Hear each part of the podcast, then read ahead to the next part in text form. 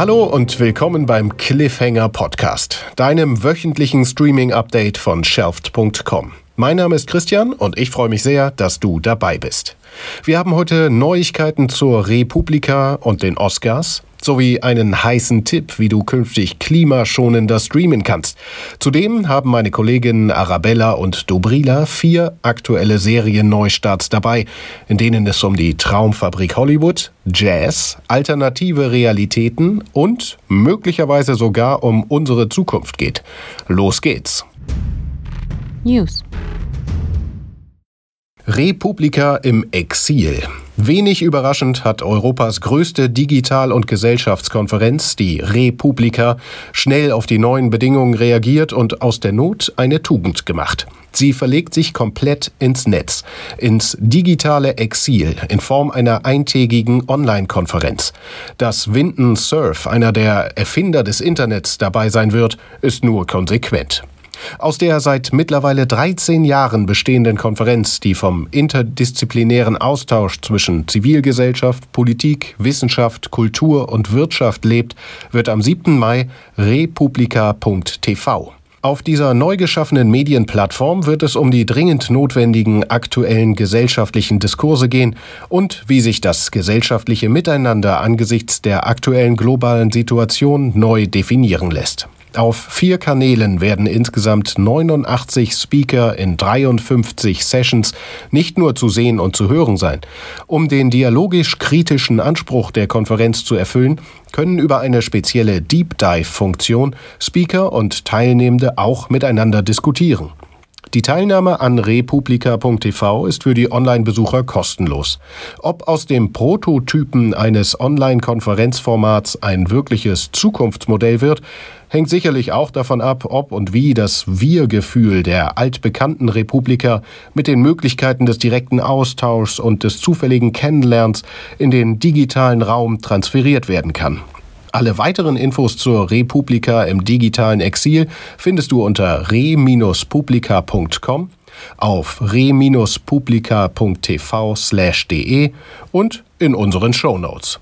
Die ursprünglich in den August verschobene Live-Version der Republika wird angesichts des bis zum 24. Oktober geltenden Verbots für Großveranstaltungen nicht stattfinden. Die aktuellen Zeiten bieten sich für langes Streaming geradezu an und wir liefern ausreichend Nachschub an Tipps. Bevor den Portalen das Material ausgeht, zumindest was Neustarts angeht, wird es wohl noch etwas dauern. Was viele aber nicht wissen, das Schauen von Online-Videos machte bereits vor dem Lockdown 60 Prozent des weltweiten Datenverkehrs aus, Tendenz steigend. Und all die Kilobytes wollen übertragen, auf Servern gespeichert und gekühlt werden.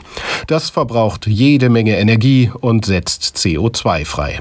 Wir hier bei Shelft haben uns deshalb gefragt, wie sich Streaming eigentlich auf unsere Klimabilanz auswirkt und kurzerhand einen eigenen CO2-Rechner entwickelt. Grundlage unserer Berechnung war die Klimastudie von The Shift Project. Sie haben ermittelt, dass eine Minute Videostreaming 3,8 Gramm CO2 freisetzt.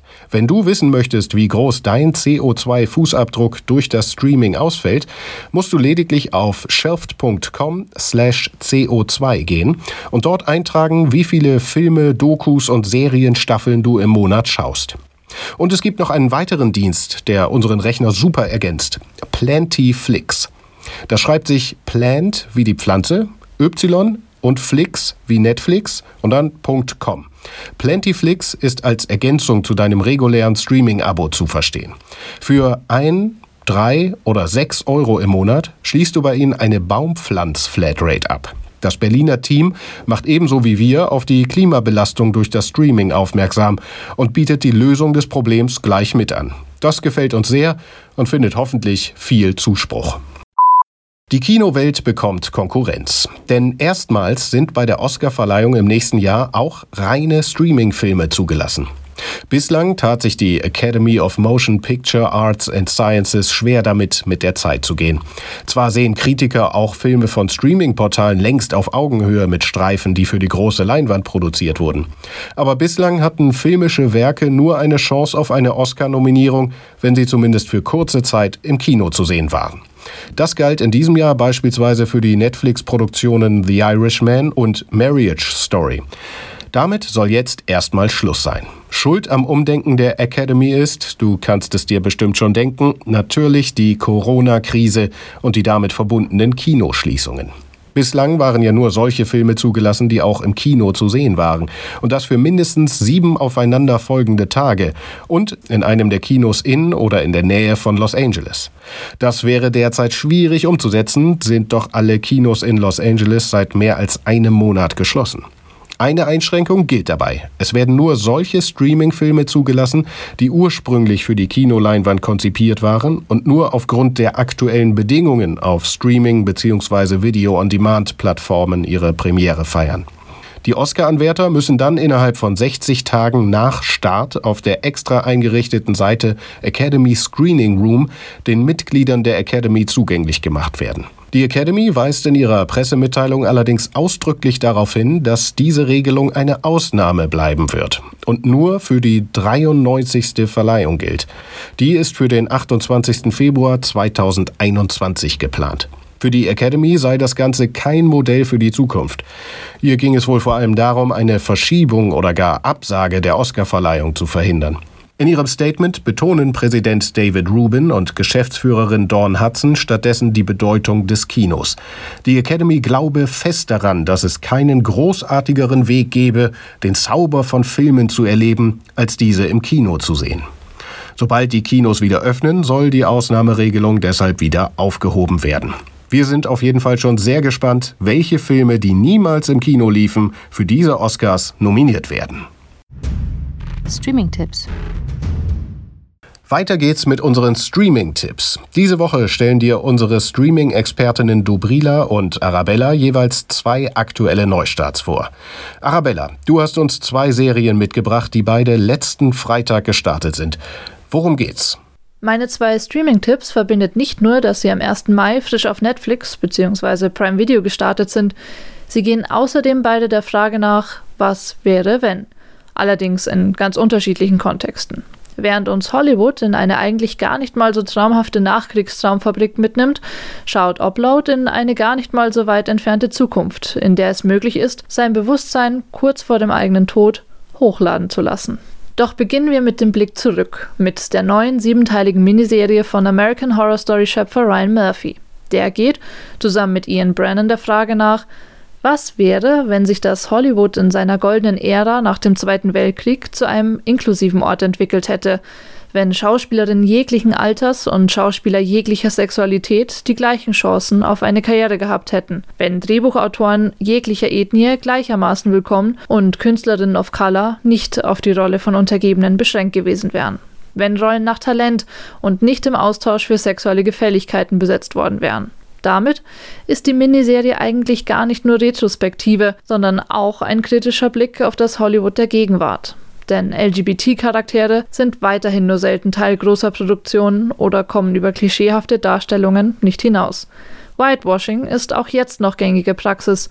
Rollen für Frauen jenseits der 40 sind rar gesät und Produzentengrößen wie Harvey Weinstein kommen über Jahrzehnte hinweg mit sexuellem Missbrauch durch. Doch in der Miniserie wird die Geschichte der Traumfabrik radikal umgeschrieben. Das alternative Szenario eines nahezu märchenhaften Hollywoods wird durch eine Gruppe junger, aufstrebender Künstlerinnen erzählt. Sie alle ersehen den großen Durchbruch, scheitern aber zunächst an der strukturellen Diskriminierung Hollywoods. Wie Archie, der als schwarzer Drehbuchautor ausschließlich Geschichten über Weiße schreiben kann, um auch nur ansatzweise Gehör zu finden.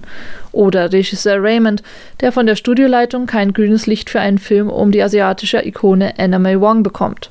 Oder Camille, die nur Aussichten auf die Rolle des schwarzen Hausmädchens hat. Und schließlich Rock Hudson, der dem echten Schauspieler nachempfunden ist und seine Homosexualität verbergen muss, gleichsam aber von seinem Agenten Henry Wilson zum Sex gezwungen wird. Wilson, den es ebenfalls gab, wird übrigens sehr überzeugend von Sheldon-Darsteller Jim Parsons gespielt. Wie es das Schicksal will, finden sie über die sieben Folgen hinweg zueinander, unterstützen sich gegenseitig beim Erreichen ihrer Ziele und erstreiten sich bei den fiktiven Ace Studios ein gemeinsames Projekt. Mit der Unterstützung betagter Studiengrößen natürlich, darunter Castingleiterin Ellen, wunderbar charismatisch gespielt von Holland Taylor, und Produzent Richard. Zusammen schaffen sie einen Film, den es zu der Zeit nicht hätte geben dürfen und so wahrscheinlich bis heute von den meisten Studios abgelehnt werden würde. We will not be bullied. This is just the beginning. We aren't just making a movie. We're making history. Dieses filmische Gedankenspiel eines Was wäre wenn bleibt trotz seiner relativen Vorhersehbarkeit dank der vielschichtigen zwischenmenschlichen Dimensionen durchgängig spannend. Außerdem ist Hollywood ein echtes ästhetisches Juwel. Ganz wie man es von American Horror Story Macher Ryan Murphy kennt, wartet sie mit einem atmosphärischen Gesamtkonzept aus Soundtrack und hochwertiger Ausstattung mit viel Liebe zum Detail auf und entwickelt so schnell eine echte Sogwirkung. Man hätte Lust, selbst ins Nachkriegs-Hollywood einzutauchen. Zumindest in die utopische Version davon, die hier entworfen wird. Streamen kannst du die Miniserie aktuell auf Netflix. His vitals are dropping. We're losing him. Do we really want to upload? We could be together forever. You're so amazing.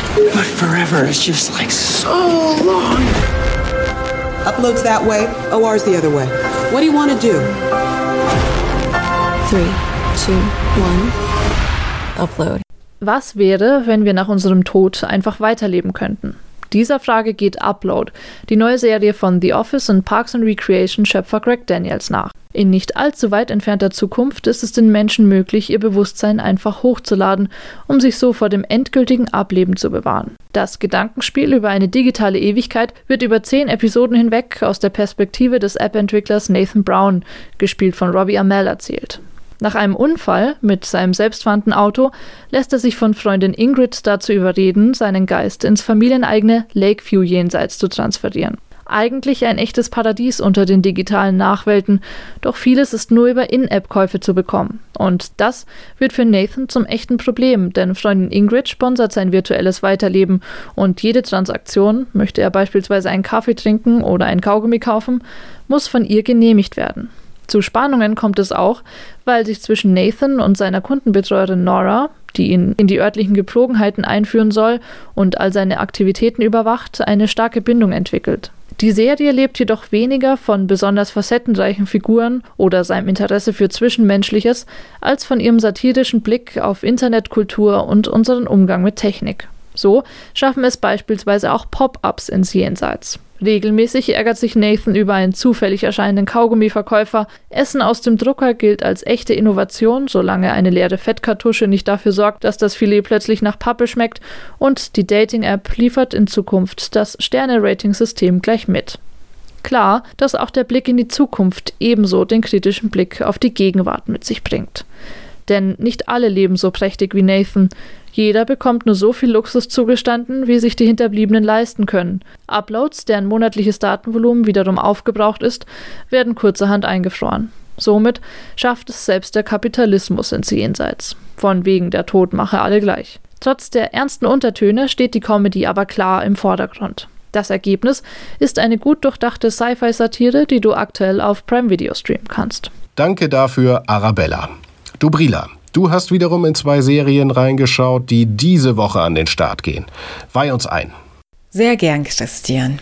Die beiden Serien, die ich heute vorstelle, laufen am 8. Mai an und haben ansonsten eine etwas melancholische Grundhaltung gemein, jede aber auf ganz eigene Weise. Beginnen wir mit The Eddie.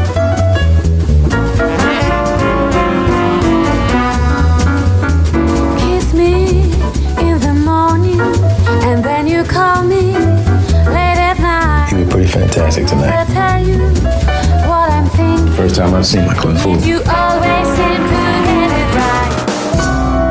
Hey, bonsoir. On est fermé. Hey, hey, hey, hey. I'm here for money. What's wrong with you? How much do we owe? Triple. Your club has debts. Your club has big problems. On a mis tout ce qu'on a, tout, tout, tout ce qu'on a dedans. Moi aussi. Dad, Faut que je trouve une Why don't you want to come home? New York isn't my home anymore. Yeah, but it's my home.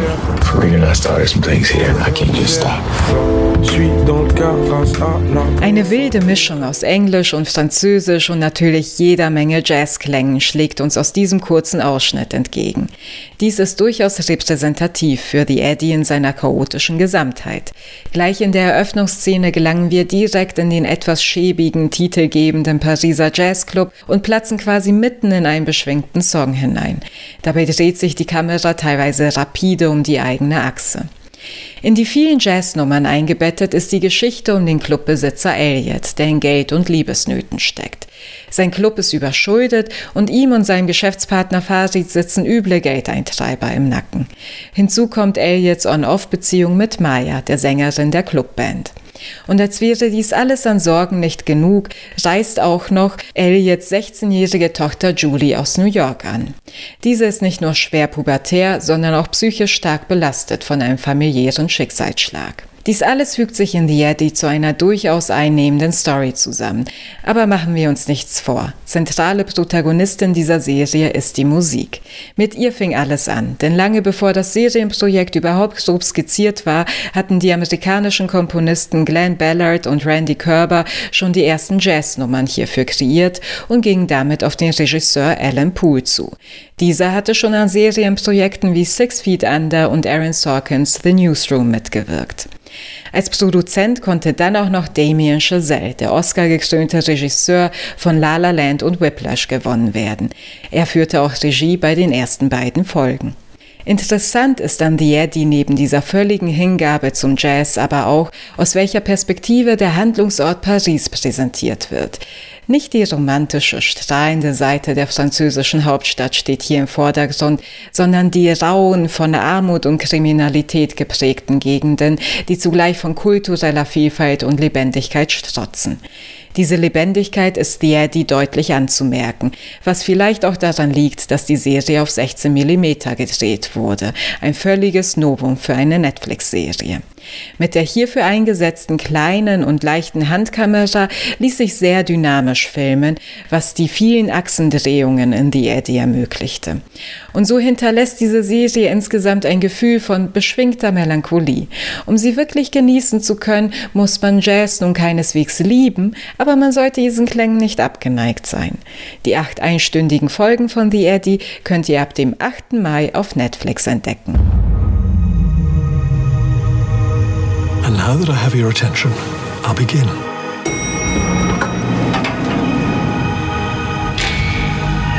Welcome to the Jejun Institute. We are purveyors of nonchalance and a myriad of innovative products designed to fill the void. It is a very unique person who finds themselves in the chair in which you sit. You've all been selected as agents of nonchalance. Behind this world, there is a world which has been hidden from you. It's so, so cool. And you are a key to unlocking our vision. You must find Clara! Quite an elaborate hoax. Such a nice story. Thrilling. I'm sorry, what do you mean hoax? This is an international conspiracy. Übersetzen könnte man den Titel dieser Serie mit Sendungen von anderswo. Dispatches from Elsewhere stammt aus der Feder von Jason Siegel, den die meisten von uns wohl noch als Marshall aus How I Met Your Mother kennen. In den vergangenen Jahren schrieb er aber auch Drehbücher für einige Komödien wie Nie wieder Sex mit der Ex und Fast verheiratet. Dispatches from Elsewhere begleitet vier Figuren durch ihre Erfahrung mit einem sogenannten Alternative Reality Game. Siegels Serie basiert auf einem on- und offline ausgetragenen Spiel namens Jejun Institute. Bis vor einiger Zeit gab es dieses tatsächlich in San Francisco. Die teilnehmenden Spieler wurden damals online instruiert, scheinbar sinnfreie Aufgaben in der Realität zu vollführen. Das Jejun Institute, so ist heute zu lesen, war Spiel, Kunstinstallation und soziale Bewegung in einem. Jason Siegel wurde auf das Thema aufmerksam, nachdem er die 2013 erschienene Doku The Institute sah. Daraus entwickelte er eine Erzählung, für die er sich bei den Schöpfern des Jejun Institute höchstpersönlich den Segen holte. Eingeführt werden wir in Dispatches from Elsewhere vom seltsamen Erzähler Octavio Coleman, der zugleich auch Leiter des Jejun Institute ist. Zu Beginn jeder Folge fordert Octavio uns dazu auf, uns in die Situation der jeweils fokussierten Figur hineinzuversetzen. In der ersten Folge ist dies Peter, gespielt von Jason Siegel selbst. Peter führt ein freudloses Dasein als Datenverarbeiter für eine Musik-App in San Francisco. Eines Tages entdeckt er in der Straße mehrere skurrile Plakate, die etwa für das Erlernen der Kommunikation mit Delfinen werben. Bald findet sich Peter im Büro des Jejun Institute wieder. Doch statt sich deren Programm zu verschreiben, schließt er sich der Gegenbewegung Elsewhere, zu Deutsch anderswo an. Diese und das Jejun Institute streiten um Wert und Definition der sogenannten Divine Nonchalance, eine Art froher Fatalismus und Lebensgestaltungsmöglichkeit. In dieser Bewegung lernt Peter bald Simone, Janice und Fredwin kennen, die sich alle aus ganz eigenen Gründen auf Elsewhere eingelassen haben. In mehrfacher Hinsicht abenteuerlich gestalten sich die ersten zwei Folgen von Dispatches from Elsewhere, in die ich vor dem Start der Serie reinschauen konnte. Zum einen ist da diese rätselhafte Story, die auf witzige und melancholische Weise von Siegel aufbereitet wurde. Zum anderen bedient er sich dabei ungewöhnlicher Erzählmittel, um etwa seine Figuren einzuführen oder uns in das Gedankenexperiment einzuweihen. Doch während die erste Folge durch diese besonderen Erzählmittel noch interessant wirkte, weist die zweite schon erste Längen auf. Insgesamt scheint sich die Serie mit den Möglichkeiten zum Ausbruch aus alltäglicher Routine, aber auch der Überwindung von Hass und Diskriminierung auseinanderzusetzen. Ob sie dabei aber mehr als ein paar eingestreute Lebensweisheiten und spektakulär bunte Bilder zu bieten hat, bleibt nach meinem kurzen Einblick offen. Da ich aber wissen will, was genau es mit dieser Divine Nonchalance auf sich hat, schaue ich auf jeden Fall nochmal rein, wenn die Serie ab dem 8. Mai auf Amazon Prime anläuft. Dies waren meine zwei eigenwilligen und melancholischen Vorab-Streaming-Tipps und ich freue mich, dass beide Serien so unterschiedlich wie ungewöhnlich sind. Ich kann euch nur empfehlen, euch selbst ab dem 8. Mai ein Bild zu machen, ob The Eddie oder Dispatches from Elsewhere was für euch wären. Eins noch. Danke auch an dich, Dobrila, für deine Tipps. Damit sind wir auch schon am Ende unserer neuesten Cliffhanger-Folge angelangt. Wir freuen uns wie immer auf deine Meinung. Schreib uns gern eine Mail an cliffhanger@shelft.com oder eine Nachricht auf Instagram an @heyshelft. Sag uns, wie dir die Folge gefallen hat oder welchem großen Thema wir uns unbedingt einmal widmen sollten. Mein Name ist Christian und ich hoffe, wir konnten dich mal wieder auf spannende News und interessante Neustarts aufmerksam machen. Wer weiß, vielleicht ist ja sogar deine nächste Lieblingsserie mit dabei. In der nächsten Woche geht es hier wieder mit meiner Kollegin Lisa weiter. Wir wechseln uns ab sofort hier jede Woche ab. Denk immer dran, du musst nicht alles schauen.